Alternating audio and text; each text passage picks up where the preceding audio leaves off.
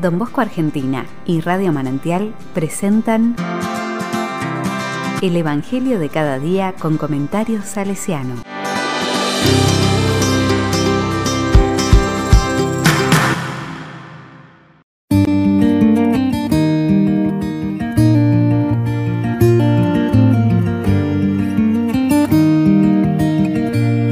La palabra dice, Marcos 6, del 17 al 29, no está permitido. En efecto, Herodes había mandado tomar preso a Juan, y lo había encadenado en la cárcel por el asunto de Herodías, mujer de su hermano, Filipo, con la que se había casado, pues Juan le decía, no te está permitido tener a la mujer de tu hermano. Herodías lo odiaba y quería matarlo, pero no podía, pues Herodes veía que Juan era un hombre justo y santo, y le tenía respeto. Por eso lo protegía, y lo escuchaba con gusto, aunque quedaba muy perplejo al oírlo. Herodías tuvo su oportunidad cuando Herodes, el día de su cumpleaños, dio un banquete a sus nobles, a sus oficiales y a los personajes principales de Galilea. En esa ocasión entró la hija de Herodías, bailó y gustó mucho a Herodes y a sus invitados. Entonces el rey dijo a la muchacha, pídeme lo que quieras y te lo daré. Y le prometió con juramento, te daré lo que me pidas, aunque sea la mitad de mi reino. Salió ella a consultar a su madre, ¿qué pido? La madre le respondió, la cabeza de Juan el Bautista. Inmediatamente corrió a donde estaba el rey y le dijo, quiero que ahora mismo me des la cabeza de Juan el Bautista en una bandeja. El rey se sintió muy molesto, pero no quiso negarse, porque se había comprometido con juramento delante de los invitados. Ordenó, pues, a un verdugo que le trajera la cabeza de Juan. Este fue a la cárcel y le cortó la cabeza. Luego, trayéndola en una bandeja, se la entregó a la muchacha y ésta se la pasó a su madre. Cuando la noticia llegó a los discípulos de Juan, vinieron a recoger el cuerpo y lo enterraron.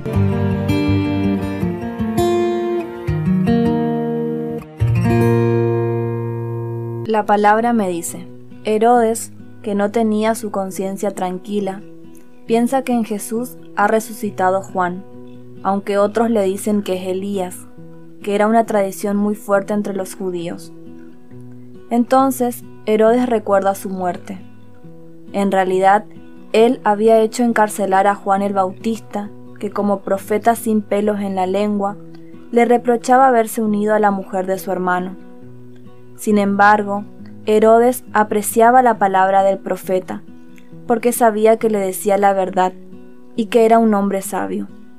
Pero tal vez por este mismo motivo, Herodías, su concubina, lo odiaba. En medio de la fiesta de cumpleaños de Herodes, en la que se reunían los dirigentes, los ricos y los poderosos, la hija de Herodías, con su danza, arrancó una promesa disparatada a Herodes probablemente ya pasado de copas. Él se comprometía a darle lo que ella le pidiera, y ella, por consejo de su madre, pidió la cabeza de Juan el Bautista. Herodes no quiso contradecirse y ordenó que decapitaran al profeta y trajeran su cabeza. Juan, el último de los profetas, continuaría y culminaría la tradición de tantos profetas perseguidos por reyes y poderosos por decir la verdad de Dios. Este banquete, que debía ser una fiesta de vida y de alegría, se convierte en un banquete sangriento y macabro, donde el manjar principal es la cabeza de Juan. Es un anticipo también de la persecución y la muerte sangrienta que sufriría el mismo Jesús por parte de los dirigentes religiosos y civiles y de los poderosos de la época. Él, que era más que un profeta, no podía tener un destino diferente del que tuvo Juan, su precursor. La violencia que ellos padecieron durante su vida y su muerte es la violencia que tiene que sufrir todo cristiano. Por eso, no tiene sentido quejarse demasiado de los males que nos suceden, porque han sido profetizados también para nosotros.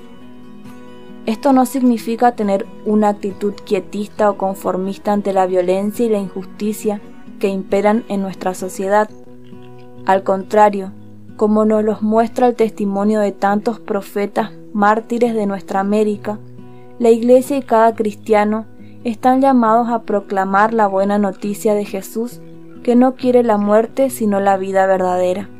Y para esto, todos debemos tener la valentía de arriesgar incluso nuestra propia vida para anunciarla. ¿Estaríamos dispuestos a ello?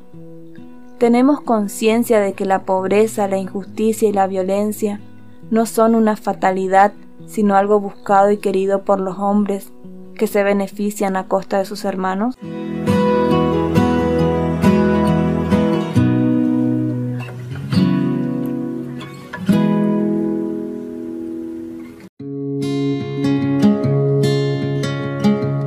Con corazón salesiano. La misión profética de don Bosco estuvo más en sus hechos que en sus palabras.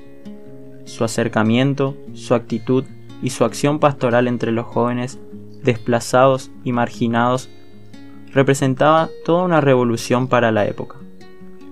El clero vivía una especie de aburguesamiento acomodado en sus parroquias e instituciones, con una actitud muchas veces distante y casi indiferente a los problemas reales de la gente.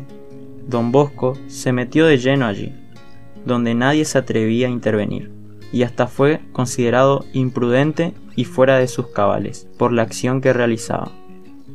Aunque su cabeza no rodó como la de Juan el Bautista, sufrió varios atentados a lo largo de toda su vida. Su misión era peligrosa.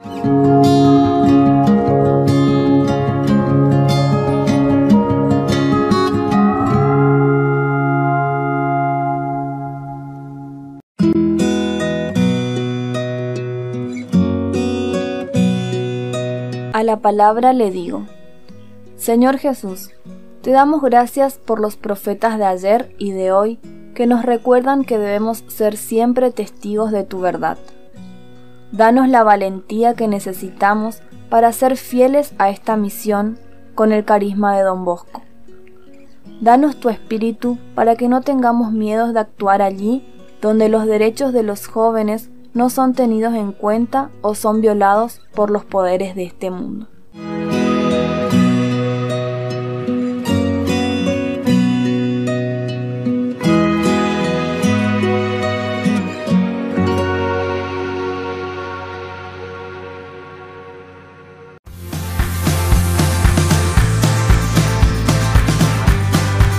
Recibí el comentario salesiano al Evangelio de cada día ingresando en www.donbosco.org.ar.